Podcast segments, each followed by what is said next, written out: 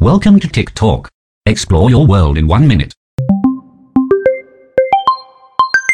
Rare Earth นะครับเป็นส่วนประกอบสำคัญในการผลิต chipset คอมพิวเตอร์และบรรดาอุปกรณ์ไฮเทคอีกมากมายนะครับรวมถึงอาวุธโดยเป็นธาตุ17 ชนิดที่จริง ๆ พบได้ในดินทั่วไปไม่ยากนัก โดยจะประกอบด้วย 5 ประเภท คือสแกนเดียมใช้ในอุตสาหกรรมขุดเจาะน้ำมันนะครับโพรมีเทียมใช้ในการผลิตแบตเตอรี่พลังงานนิวเคลียร์แลนทานัมใช้ในอุตสาหกรรมภาพยนตร์และกล้องถ่ายรูปอิตเทรียมนะครับใช้ในการผลิตโทรทัศน์และก็เตาอบไมโครเวฟและก็เพรซีโอดิเมียมนะครับซึ่งใช้ในอุตสาหกรรมผลิตใยแก้วนำแสงและเครื่องยนต์ของเครื่องบิน ซึ่งในกระบวนการถลุงแร่เหล่านี้นั้นต้องใช้ช้เทคนิคขั้นสูง แล้วก็สร้างของเสียทางเคมีออกมาอย่างมหาศาลนะครับและด้วยสาเหตุนี้ทำให้ชาติตะวันตก โดยเฉพาะสหรัฐที่เคยเป็นผู้ผลิตและส่งออกแร่หายากในยุคทศวรรษที่ 60ถึง80 ยอมถอยให้กับจีนที่มีแรงงานราคาถูกนะครับและไม่คำนึงถึงผลกระทบด้านสิ่งแวดล้อมมากนักนะครับซึ่งปัจจุบันเนี่ยจีนกลายเป็นผู้ผลิตธาตุโลหะหายากกว่า 90%ในโลกนะครับ